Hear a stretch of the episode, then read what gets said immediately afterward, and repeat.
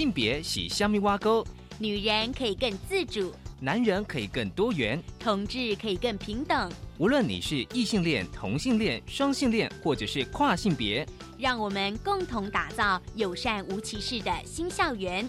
最没有尺度的声音，就在性别教育 Easy Go。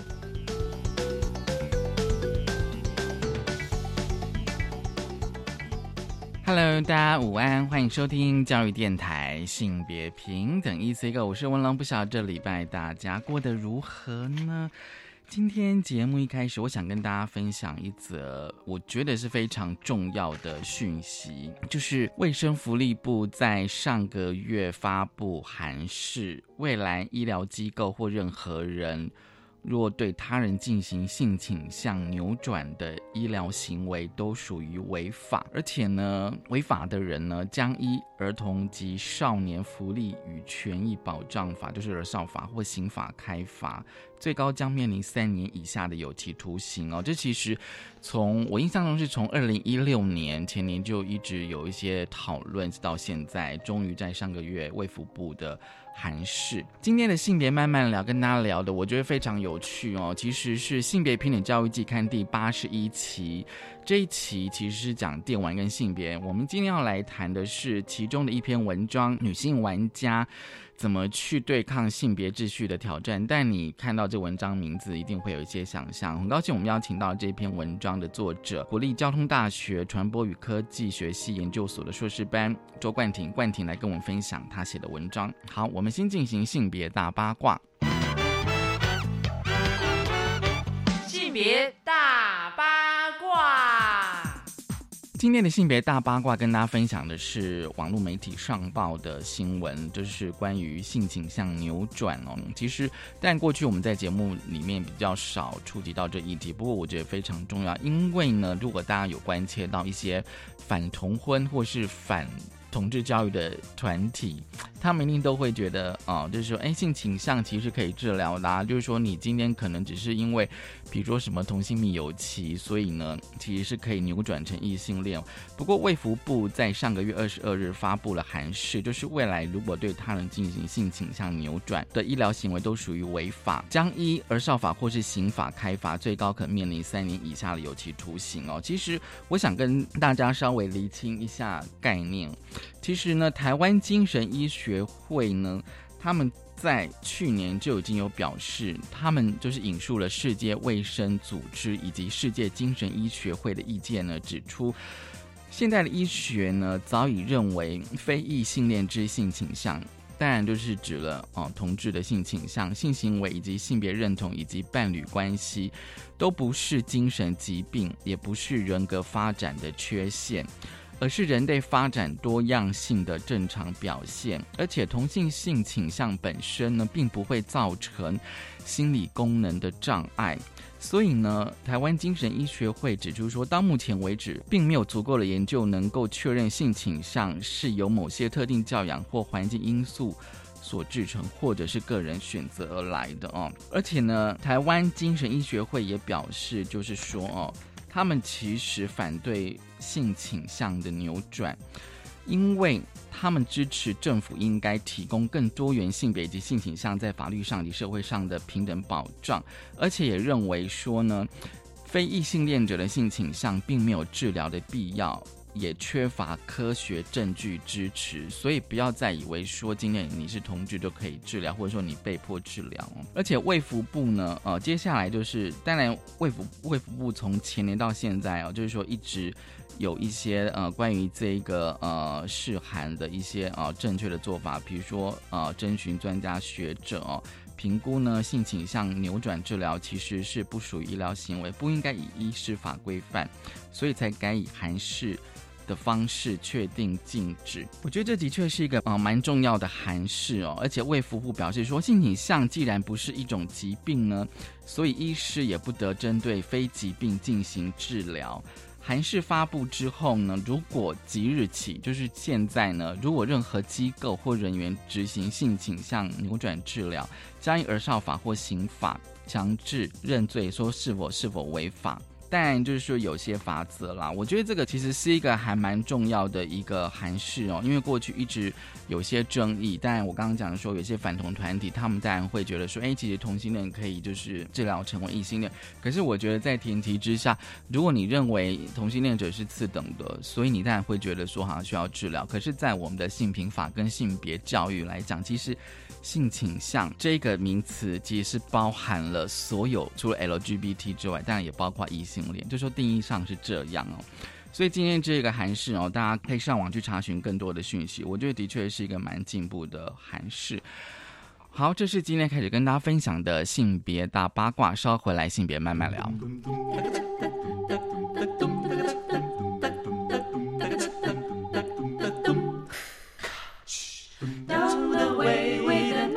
And the sun shines daily on the mountain top. I took a trip on a sailing ship, and when I reached Jamaica, I made a stop. Sad to say, I'm on my way. Won't be back for many a day. My heart is my head is turned wrong. I had to leave a little girl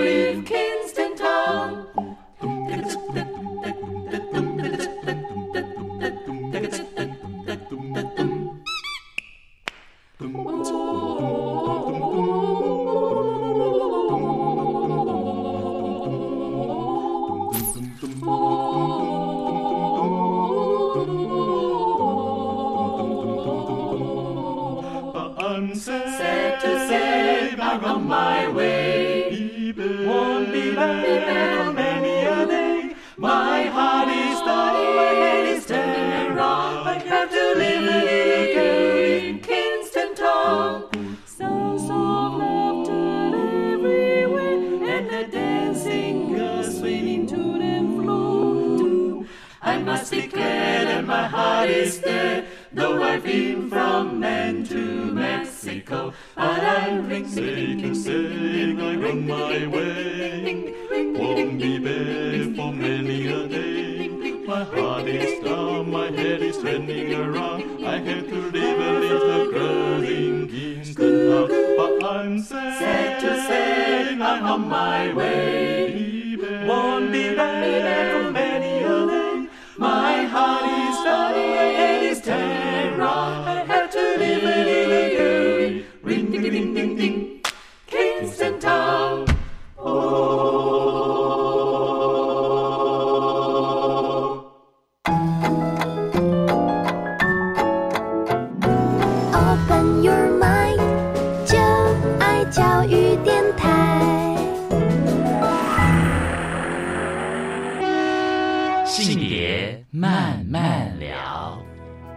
欢迎再回到教育电台性别平等一字一个，我是温龙。我们现在进行单元是性别慢慢聊，今天慢慢聊跟大家聊什么？今天要跟大家聊的是性别平等教育季刊第八十一期。我觉得这一期的题目真的非常的有趣，因为这一期的专题是电玩游戏里的性别。我相信大家哦，在可能在求学过程当中已经玩了非常多的电玩哦，甚至如果你是老师哦，你可能会发现说你的学生可能也在玩电玩或者是一些手游。我觉得这一期的季刊哦的专题电玩里面的性别哦，其实是非常有趣。今天我想先跟大家分享其中一篇，这一篇的名称是《游戏内与游戏外女性玩家对抗性别秩序的挑战》。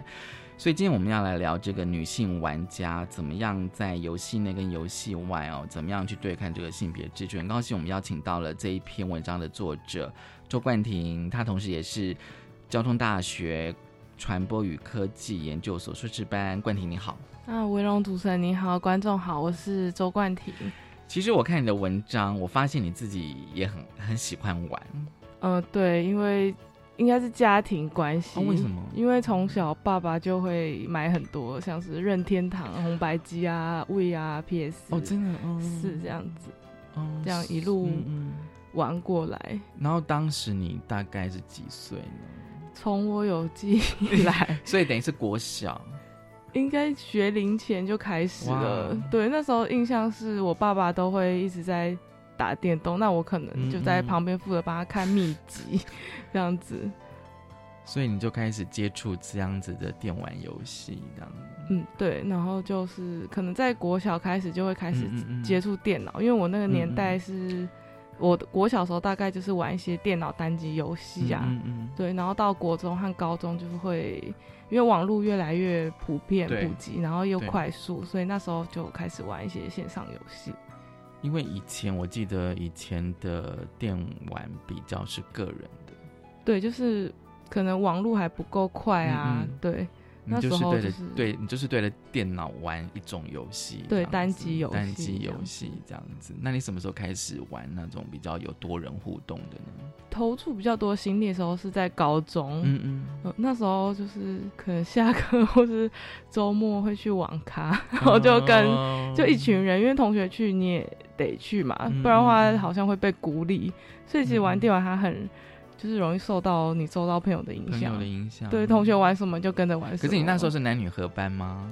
高中是高中是男女，所以班上的男生女生都都很爱玩这样子，没有啊，一定是没有一定是男生比较多。男生比较多。对，那可能大家成群去网咖的时候，可能七八个人里面只会有我一个，或是两个女生这样子。嗯，所以你当时就做跟呃高中的时候跟班上的男生去玩的感觉是什么？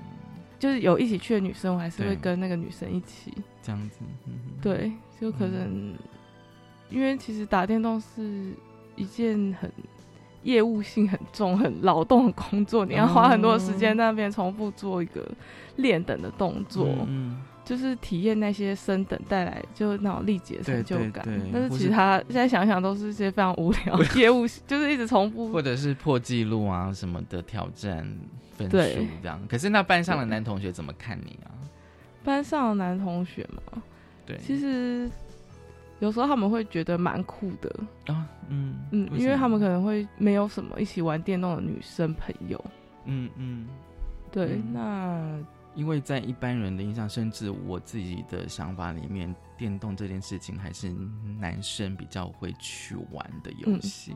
嗯因为我们那时候玩的那一款线上游戏，它比较偏可爱型。嗯哼，对，那我们那一群玩可爱型的，就是也是男生比较多，女生比较少嘛。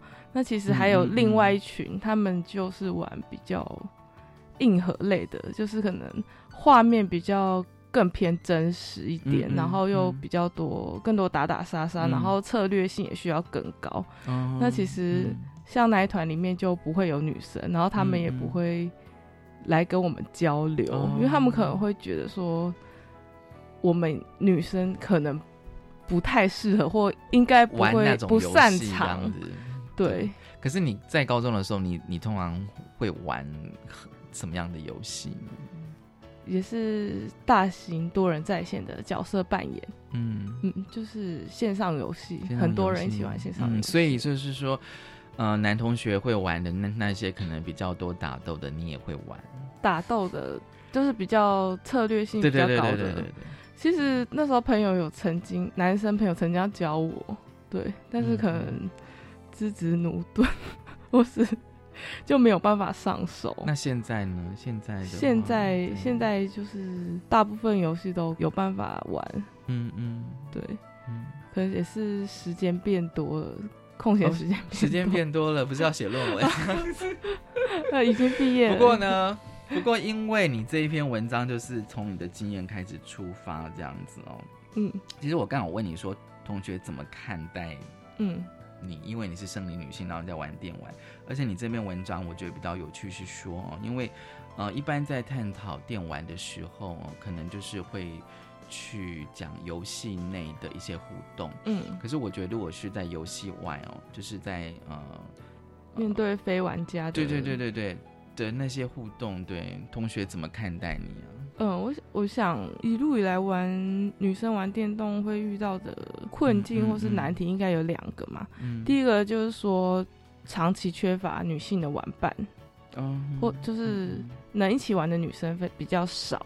那第二件事就是说，会担心爸妈或是同学怎么看待自己，因为像有遇到一些长辈或是一些同学，他们玩电动的时候呢，会被讲说，你是不是就比起玩电动，你去逛街，或是看韩剧，或或是说煮饭什么也好，就是因为电玩游戏它整体看起来还是比较，就是可能有些人会觉得它是给男生玩的，对，对，那当女生玩的时候，就会有一点格格不入的感觉。她应该去嗯做更多更像女生的活动，比如说什么？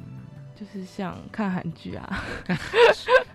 对，好，也许我不知道，也许我不知道，就是说现在的那个线上游戏很多样性，也许可能嗯也有一些把，而且通常里面可能会有一些故事嗯哦，剧情这样子，对哦，对，因为在你的文章里面，你前面开始我觉得讲非常有趣，就是那个游戏世界外的性别哦，就是嗯很多的女性玩家。他们可能在玩的电动的过程当中，就是说比较是游戏外的，他的朋友、同学怎么看待他玩电玩这件事情，嗯，然后就会觉得说你怎么会玩电玩，而而且玩的是那种，比如说可能大叔应该才会玩的，嗯，就是对对对对，就是说可能是男性，而且可能是嗯。三十几岁的的男性会玩的那些电玩，你怎么会玩这种嗯，电玩这样子？就是我们可以从游戏文本嗯嗯。来看，嗯。那其实游戏它会有它的叙事嘛，就是一个高潮迭起的故事。对。那它跟故事差别不同，是我们去互动，去由玩家去操控这个剧情的进度的快慢。嗯。对那这个文本呢，它这个故事是怎么写？那这个故事里又有什么素材？嗯嗯，那像是我的一个受访者，他喜欢玩某一款游戏，他是那一款游戏呢，它里面有很多暴力，比如说打斗啊，然后有见血啊，然后有很多跟色情相关的，嗯因为那个游戏里面有请 AV 女优代言，哦嗯，然后会他们就是当一些酒店的公关小姐，嗯嗯。那玩家就要去经营自己的公关酒店，去装扮你的嗯小姐，然后让他们去陪酒啊，对。对对对。然后我一个女生朋友就是在玩这个游戏，嗯然后她被嗯她的朋友看到，嗯嗯。然后同学就会看到荧幕的时候非常惊讶，他他的同学就会觉得说，你应该是在玩一些可爱啊、软绵绵的，或是 Q 版，然后眼睛水水亮亮。哦可是为什么你的画面是你竟然正在指派你的小姐去哪一桌 陪酒这样子？他就觉得说，玩这个游戏是适当的嘛？嗯，那他怎么回答？其实我的朋友是觉得说。你有时候玩游戏有点像是旅行，嗯或是体验不一样的经验而已。嗯你不一定是一定要符合某种身份你才能去玩，嗯你是可以去一种替代性的经验嗯这样子。那他喜，我不知道，就是说你或者是他，就是你的受访者，如果现在是女性来讲，女性的受访者来讲，他会喜欢那个游戏的应该怎么讲过程或者是情境吗？如果说有一点对一些性别平等，他们可能有意识的人对会会知道这个文本就是充斥着呃异性恋的霸对权，然后男性的霸权嘛。那但是去看游戏，游戏带来的愉悦，嗯。它可能跟现实中会有点不同。我这个意思是说，你在游戏里面的价值观和规则跟现实生活中是不同的。那他们有时候其实不能同一而论。那我举一个例子好了，就是说我们在现实中就是砍砍杀杀，这是非常暴力又犯法的事情嘛。对对对可是你在游戏里面，你砍砍杀杀，你其实是为了升等，或是赚一些虚拟的财货。嗯那回到刚刚说公关那个问题，它其实也是游戏里面的一个桥段。对，对你去玩，虽然它看似非常的、非常的物化女性，把嗯女性当做一个生产工，就是陪酒一些课题这样子，但是其实你在游戏你就是必须这么做，因为它就是赚钱的。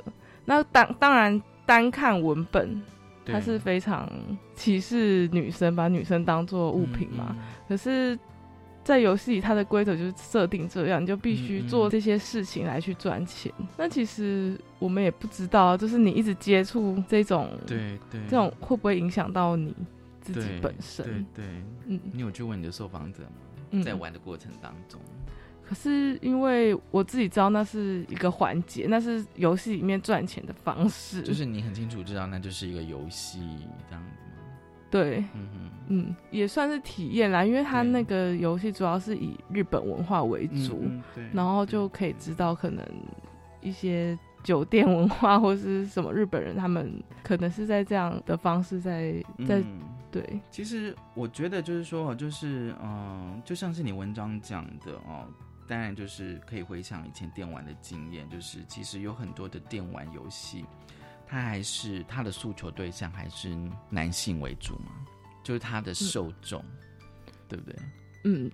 当然，其实现在有非常多的统计，它都是显示说，其实男女玩家的数量已差不多已经差不多了。可是存在一个问题是说，女性是隐形的，有这个问题隐形的就是说，他们不敢讲，或是不愿意承认。不敢讲、不愿意承认的意思是，就是像是说，他可能不会意识到自己是玩家，嗯嗯。他可能会觉得他玩的是一些轻、比较轻的游戏，一些规则比较简单，他不会认为那是游戏，嗯，或是说他不讲，对，问你有没有在打电动，他可能觉得他沾上一点点边而已，嗯他没有嗯那么爱玩，怕被可能怕被认为是成瘾或是很奇怪啊，所以他不愿意讲。嗯所以说嗯，虽然男性跟女性玩家在现在世代中，他们的人数其实是差不多相近的，可是女生玩家是隐形的。嗯哼，对那在这个这种样态下呢，其实大家还是认为说玩电动人大多是男生。那对。游戏公司要卖钱嘛，对，那他会考虑到谁买他的游戏是男生嘛？嗯，嗯。那他是不是就要做的比较符合男性想要的东西？就是我们现在看就从产制端来说，他们会有营销的考量，嗯所以他们会放进一些他们预设男生会喜欢的元素比如说游戏里面的女生的服装啊，要穿的怎么样？对。对，嗯然后可能要有一点点的打斗，然后可能要再放一些色情啊，还有嗯，对，有些人会觉得是暴力啦，暴力这样这样这些东西要要放进去才行。嗯哼，好，我们待会来跟冠廷来聊，就是说，那游戏内部呢，就是我在玩的时候，因为其实我发现有些玩家，比如说我是男生，但是我可能会去选择女生的角色，或者是我是女生，但是我可能会去选择男性的角色。我觉得就是说，那个为什么要选择不同的角色，一定有非常多不同的原因。好，我们先休息一下，稍后回来。I can't cover up my feelings in the name of love or playing safe. For a while that was easy. And if living for myself is what I'm guilty of, go on and sentence me. I'll still be It's my turn to see what I can see. I hope you'll understand. This time's just for me because it's my turn. With no apologies, I've given up the truth to those I've tried to please, but now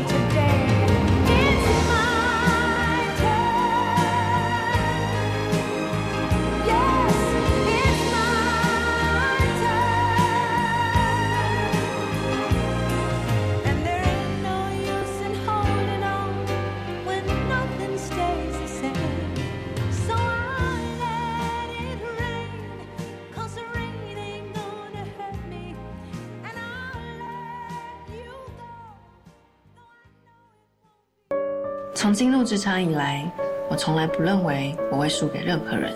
客户的状况果然还是没排除，你们到底谁可以去一趟？林总，这次换我去。四十八个钟头，哎，连续宕机了三次。没关系，那我来检查看看。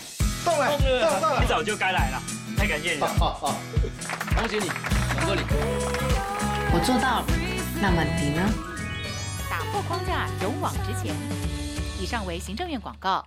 十二年国教新课纲将在一百零八学年度开始实施，你知道有哪些改变吗？有哪些应用的配套措施？有哪些学校的试行经验呢？为了满足大众对新课纲知的需要，教育部课程协作中心每个月十号发行电子报，传递新课纲相关资讯。掌握新课纲最新讯息，快上网搜寻教育部课程协作电子报。以上广告由教育部提供。我是张爱嘉，我是张小叶，邀请你加入台湾世界展望会红包传爱。在台湾许多的偏乡或城市的角落，有许多弱势的家庭正为了孩子的学费、三餐正在担心。如果遇到家人生病了，医疗费更是一个沉重的负担。但是我们看到你捐助的爱心红包，谢谢你们，让这些家庭有了前进的力量和希望。更多资讯，请上台湾世界展望会官网。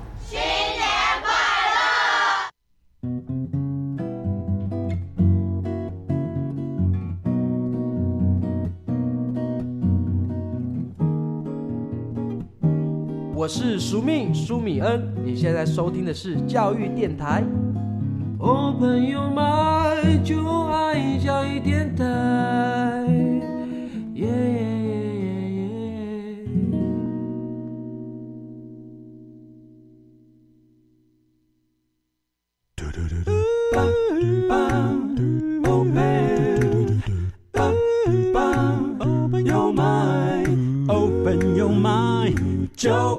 教育电台。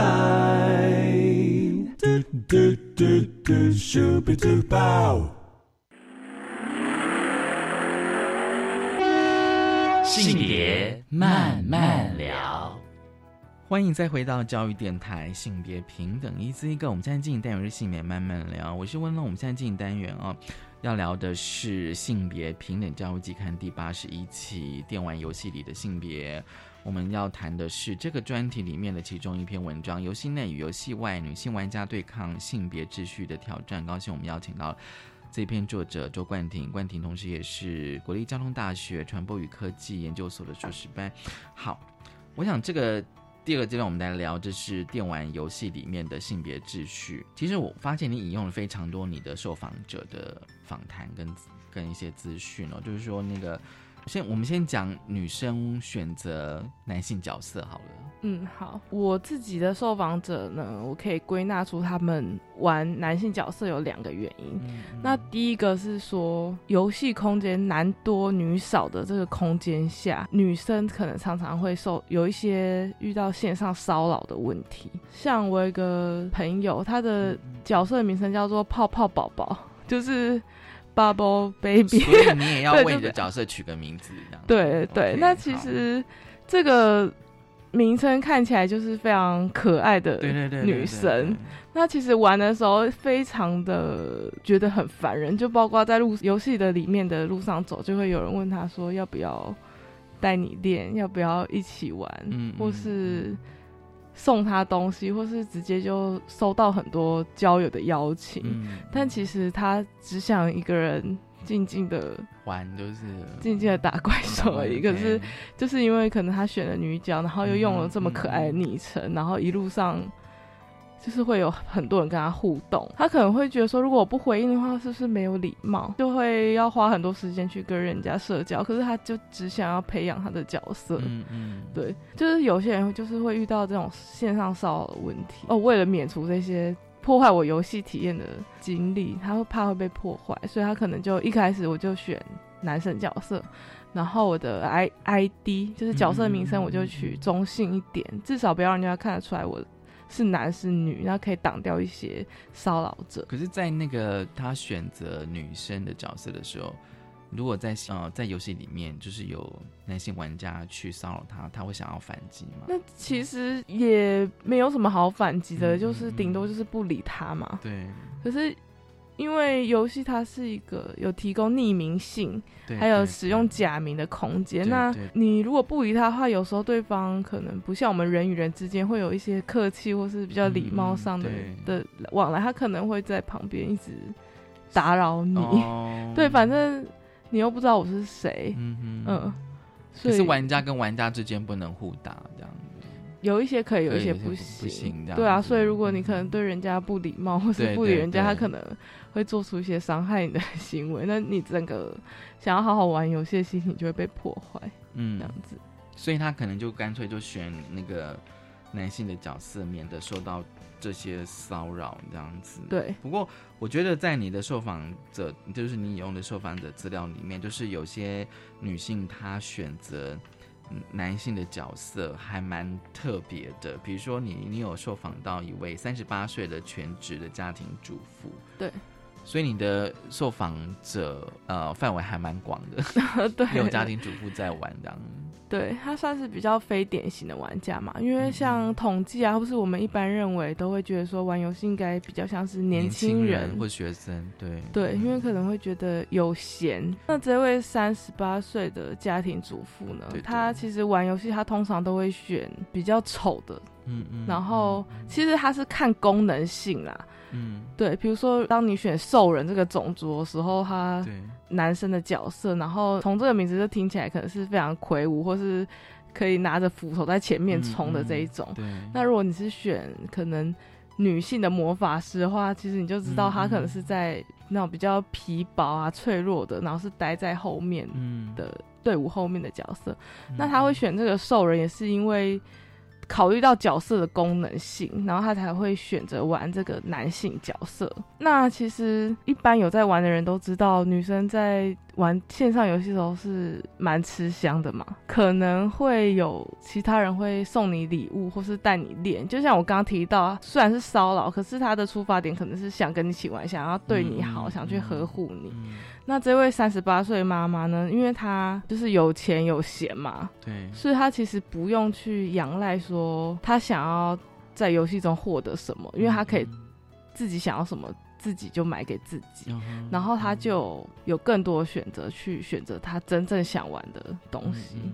因为我们玩游戏就是要赢，对对，那要赢的话，你其实你的角色需要一些资源，就包括比较好的装备、比较高的等级。那这些哪里来？当然就是会牵涉到说，你可能要花钱，或是花非常多的时间和精力。那谁可以给你这些东西？然后你要怎么去获得？不过这边我有个疑问，就是说为什么有些男生想要给女生装备，他自己不为自己保留？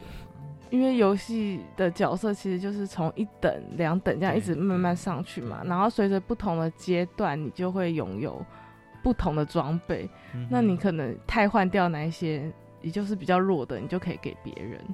哦，对，那为什么要给别人嘛？这个问题嘛，对为什么要给别人？对，就是我把，比如说我现在要升升级，那我把原来的装备再给别人，这样子。嗯，对。对，那为什么呢？为什么？其实我觉得，因为大家一起在游戏空间遇到，表示说我们两个之间都有一些交集点，我们都是玩家，然后我们就是就有立居一个一个交集嘛，嗯就是我们大家都玩家都会会有连接，都蛮友善的。嗯那至于说为什么会常常照顾女生，我想这也是有一点对，有时候会有一些刻板印象啊。你说我是男生，我可能也需要装备啊。对就没人要给我这样子。因为像我有一个受访者，他是跟我说，一群男生玩游戏有什么好玩的？就是要至少要有一个女生嘛，就是可以听到女生的声音。可是问题是，刚刚我们有提到，就是说有些游戏如果它是比较暴力的或色情，嗯那可能有些女生她就不会想要去，就玩的人女生会比较少。那有没有更少更稀对啊少，那这样不就全部都是男生在玩吗？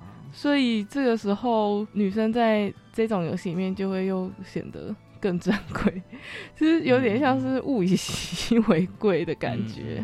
其实也是关系到我们一般认为说女生她可能不太擅长玩游戏，她可能不太擅长技术啊、操作跟电脑相关的，这是我们的刻板印象嘛，对不对？那在游戏里面，大家就会觉得说，女生是不是原来她就是不擅长，所以我们要给她更多的照顾或包容？哦，对，就会有人。但是你自己觉得呢？当然，这不是一种先天性的原因啊。嗯嗯，而且像你说，你从学龄前就开始玩玩 电电话，看看应该对啊，就是说你如果到现在的话，你的等级应该也算蛮高了。就是毕竟游戏有一一套规则嘛，其实怎么玩就大概会知道他的。而且啊，有些男生他会去选择女性的角色，对，男生选择女性角色。那不就更有趣吗？他为什么要选择女生的角色？其实有也是有两种分法。那第一种就是说，他可能想要让他在游戏的过程中更加顺畅，就是说，当他变成女生的时候，他就会有很多的照顾、很多的呵护，或是别人送他装备。那反正没有人知道他现实中是男生，然后他们。嗯，我访问到一个受访者，是他就会故意把他的名字取得如诗如画，他会去那种小说中找一些很欧洲那种西方神话的女生的名字，像凡尔赛玫瑰那种。对，比如说名字里面可能会有泡芙的“芙”这个字，或是草字头在一个蕾，蕾丝的蕾，对，就会取这种名字，然后看起来就会非常。仙气很重的一个女生这样子，然后，对，然后她就会，因为他玩女角的时候，他就是经历到非常呵护的、备受呵护的这个这个游戏经验，然后他就会说，在游戏中大家都对女生这么好，我玩女角的时候大家都对我这么好，那现实中应该大家也是都对女生这么好吧？应该不会有人歧视女生吧？他就会从他自己在。线上的经历，然后去推论到可能现实世界中女生才是既得利益者这种哦，这种想法，他会从那个游戏里面的性别的规则推论到现实生活中，对，然后会觉得大家为什么现在都要喊要平等女平权，然后那时候他还说一句话，他就说，就是当今社会上所有好处都被女生拿走了，为什么女生还要要求女权？嗯，对，那其实这样听起来是是有点 荒谬，对，因为他其实是把他自己玩女角的经验，然后直接放在整个社会上来看，然后会觉得说女性权利已经过度扩张，或是对，就是这一种。可是他没有意识到说，其实那个就是游戏本身的问题啊。不然就是刚刚我们提到了有很多的女生，她在线上，第一个她受到骚扰，这是第一个嘛？对。然后第二个是说，就是说他虽然得到了很多的很多的好装备好了，可是像你访问的那个三十八岁的妈妈，她可能觉得她自己就可以，她不需要别人照顾，别人照顾。对，就是那个角色，我觉得。我觉得，但我知道有些人他是需要被照顾的，不管是男是女。可是我觉得有时候那个角色应该是多样的。嗯嗯嗯对，大家去选择自己怎样的角色。可是他在刚刚那个男生他自己在游戏里面，他的认知就是这样的。对他觉得，因为他假扮女生，那他要怎么假扮？就是以他想象中的女生去假扮。那他想象中的女生就是要很 lady 的，对，然后美美的，仙气很重。OK，对，然后很脆弱的嘛，对对，就是，可是风一是这样子的。可是这样子的话，在游戏里面他会有分数吗？还是他都是旁边的人给他，他就可以赢了？这样，就是，对啊，就是靠朋友来带着他闯关啊，胜利这样子。可是这样子会有乐趣吗？我不知道。嗯，因为。游戏它有很多玩法，你可能喜欢探索世界，你可能喜欢跟别人 PK，一定要斗个你死我活。然后有一些人是喜欢收集东西，那其实有非常多的玩法，那就看他这样做能能不能符合他的期望。对，嗯，而且在你的文章里面，就是说哈，就是说这个游戏世界有一个叫骑士团文化。对，骑士就是那个中呃那个欧洲中世纪那个骑士文化的骑士这样子，对对。对所以你自己本身是怎样？你觉得这个这个文化你自己的看法是？嗯，那骑士团的话，可以大概讲一下，因为骑士这个字就是说中世纪他们可能会有一些人组成组织或团体去保护他们的女皇。对对。那其实，在游戏中呢，就是就想象有很多男性玩家，他们去嗯去围绕着某个比较弱的女性玩家，然后去呵护她、保护她这样子。那这个文化其实有点像是男生在想要争宠，就看谁可以得到女性玩家的青睐这样子。嗯然后所以大家就会非常照顾她，给她很多资源，然后看看这个女王或者这位公主最后会选择谁。对，那其实他们可能是透过游戏在进行，就是男生就会不断的保护女生，然后去帮她护航啊什么的这样子。嗯，所以有一款的游戏它是这样子，不是，这不是游戏，就是里面的文化互互动方式。对，嗯哼对。如果这样子的话，就是那个被呵护的女生，她怎么去赢得那个游戏啊？什么意思？就是说就是对，就是说大家都呵护她嘛，哦，然后都给她装备，嗯给她东西啊，这样子，她就会更容易赢得胜利，她就会更赢得，所以她根本都不用去打这样。几乎是不用。那这些这些男性玩家不就输了吗？哦，没有，就大家一起，大家一起。嗯，显然，显然这个线上的游戏真的还蛮多样性的，跟跟实实际生活好像不太一样这样对。，我们刚刚还有没有讲到那个男生为什么要扮女对角？对对那其实因为我们一直在重申说女生受到弱化嘛，对那其实反义来讲就是说男生应该要是强者，对对。那其实，在这个前提下，我们就知道说，男生玩电动应该要比较强，然后可以自立自强、独立自主。那我有一个男性受访者，他都玩女角的原因嗯是哼，他已经受够我要当强者这件事嗯情。嗯对，因为像玩的时候可能会被说你是男生，你怎么可以玩这么烂？对对。对，那其实他就会去玩女性角色，嗯哼，那他就可以不用去承担说他一定要背负一些要要胜利啊，或是一定要嗯。很强的的这种枷锁。他反而觉得选择女性角色，他反而就是可以脱离的那个男性对，因为他可能就是预设说女生玩的烂是。正常是常态，嗯嗯那他玩女生他就可以不不用去负责可能要带队伍影响胜利这种责任。就说可以可以比较被动的去把这个游戏完成的，嗯，就是对，不用去承担输赢这样不。用承担输赢。好，我们先休息一下。You'll never know. You'll never, never know I care. You'll never know the torch I bear.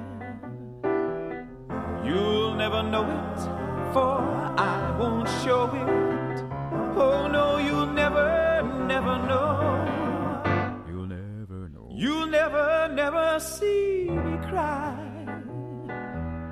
Not even when you're dancing by. For I won't weaken when we're speaking. Oh no, you'll never, never know.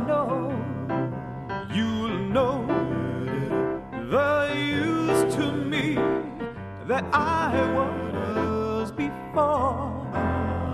You'll see the used to be the one you did adore. You'll never know. No, no, I know I won't reveal the way I really truly feel. But if you guess it, then I'll confess it. Oh, darling, now's the time to glow.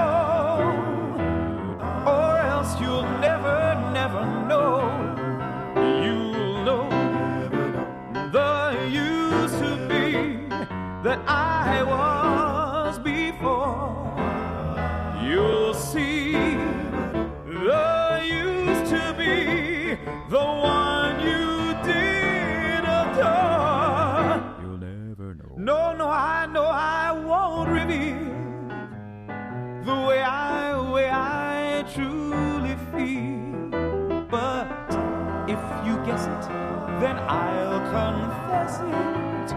Oh, darling, now's the time to glow, or else you'll never.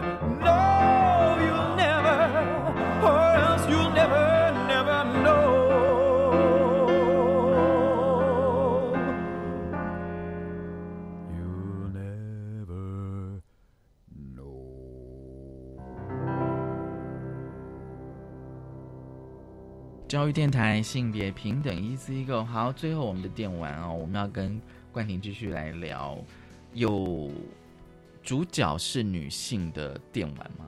嗯，其实还蛮多的，蛮多的，对，但是买不买单就要看市场哦。对，然后它是看类型啦，是比较给小众还是大众的？要怎么分？像有一款 PS 四的 RPG，它的嗯。主角是女性，但是它其实整个叙事和走向，也就是跟比较偏给男性玩的内容是相似的，嗯只是他把女主角改成男性。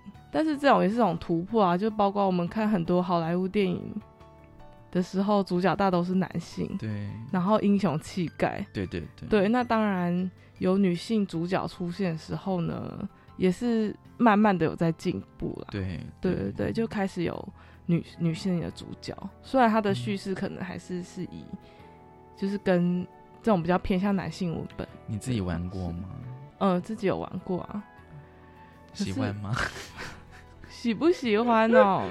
有乐趣吗？应该这样。会感觉到他们可能会想游戏想可能想做出一些改变，因为嗯其实从产业端来讲的话，有非常人就非常多女性，他们会觉得说，为什么是不是产业端缺少女性的游戏工作者，然后导致嗯对对，所以他们可能想尽量的。把一些可能是比较歧视的元素拿掉，或是可以让女性有更多样、更多元的面貌出现在游戏里。因为有时候我在想说，那个就像刚刚我们前面有探讨，就是他如果已经有设定了一些脚本了，设定一些脚本，就是那个性别文化就是这样子，然后他设定好了，你再去玩的话，你一定要依照他那个脚本去玩嘛，这样。可是如果他今天、我今天设定的是另外一套的脚本，对，那可能也是有、有些人可能会想要尝试的去玩，这样。嗯，对。那刚刚我们讲的是游戏文本的一些转变，那然后像现在有市面上这么多的游戏，那当然也有一些是专门设计给女生玩，嗯，对，就是给女生玩的电玩。那那其实产制端也会预设说玩电动女生是长什么样子，他们有去做调查吗？会长什么样子？不不知道有没有做调查，嗯但是其实可以看到说也是依照着他们的想象或是预设立场在设计给女生。像有一些可能是以模拟恋爱的类型的游戏，嗯然后整个基调可能会比较偏向粉红色啊，然后 Q 版的人物啊，因为他们可能会设定说、预设说女生应该会喜欢这一类的，但这都是预设，但是就是像我也不会 特别喜欢 Q 版或什么啊、可是他们就会觉得女生就是喜欢这样可爱可爱的东西。啊，对比较比较那种亲切的。可是你自己是比较喜欢玩那种可能比较有打斗的，其实我都玩啦，都玩这样子。对，嗯但是很明显就会说，你看得出来这一款游戏它的设计者想要给谁玩。所以你的功力已经到这种地步了。其实因为很明显很啦，明显这样。对，嗯其实有时候看那个画面，大概就嗯知道了。对不对？有些画面的确让你觉得说，哦，这个大概就是给那种很阳刚的男生吧。对，有些比较中性，但是有一些就会有那种可能打斗会做的非常细致，哦然后有间歇，然后武器又非常多种，嗯、然后里面的女角或是女的那种 NPC，就是存在游戏世界中的一些电脑的角色，嗯嗯然后可能衣服就会非常的暴露。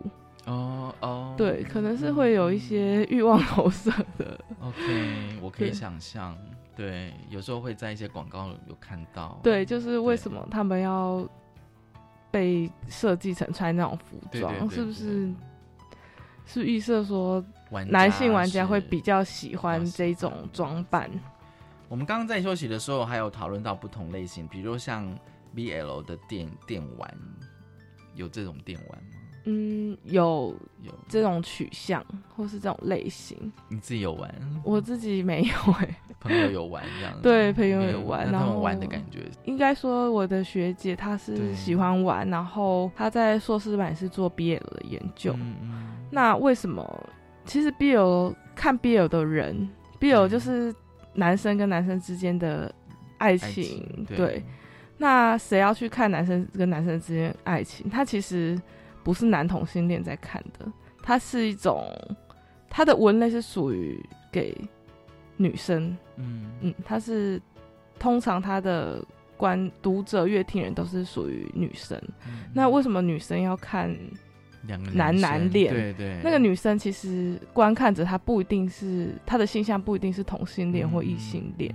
那为什么要去观看呢？其实我学姐这个研究非常有趣，就是说，呃，青少女她们可能在对性是有兴趣的这个嗯时期的时候呢，他们想去，其实因为我们现在很难去了解一些性的知识嘛，就包括可能课本也不会有，我们只能对性教育，对性教育就是可能做的还不很是缺乏对，很缺乏。对自己学生或是年轻人，他们自己在摸索的时候呢，他们为什么要看男男？是因为男生跟男生谈恋爱没有女生嘛？女生的乐听人他就不会投射自己的情感嗯。在文本上面，那女生乐听人就会跟这个文本拉出一些安全的距离，因为其实社会就是会告诉女生说性是邪恶的，性是女生不能接触、污秽的，就是比较那其实看到文本上面有女生裸体或是性爱的一些画面的时候，他们会觉得是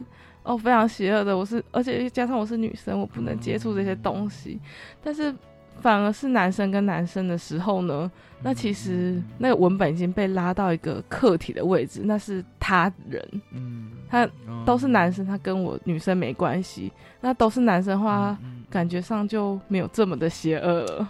所以在对，嗯、我们刚刚讲的是 BL，就是有这样电玩，所以在电玩，因为我们刚刚有讲到那个女性的角色的，应该说是以女性为主角，然后甚至有纯女性的那些电玩，所以那些电玩的设计可能也会这样子嘛，就是说可能因为它你说也有一些恋爱的关系啊，嗯嗯嗯恋爱的关系啊，对，但是它比较没有牵扯到性啊，比较少。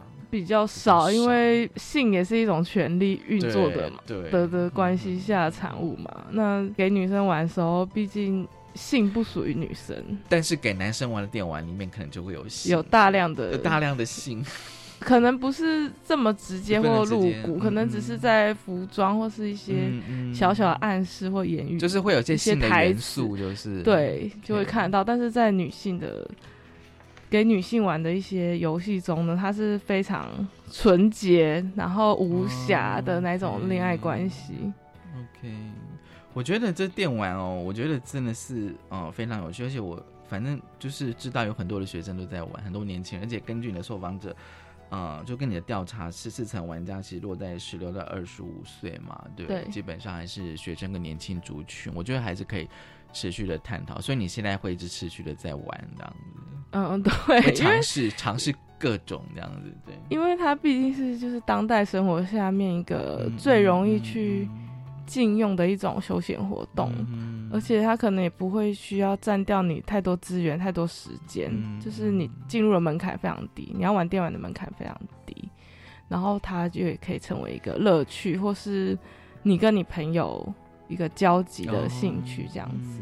今天非常高兴哦，就是冠廷来跟我们分享，就是电玩游戏内或是外女性玩家的一些哦对性别秩序的挑战。希望未来可以再邀请你来分享这样子，因为我相信，如果你既然是从学龄前都开始玩的话，你的经验应该非常的丰富，这样等级应该非常的高。对，当然也是玩过不少游戏。谢谢冠廷，好，谢谢主持人，也谢谢观众，嗯谢谢大家收听今天的性别平等 Easy Go，拜拜。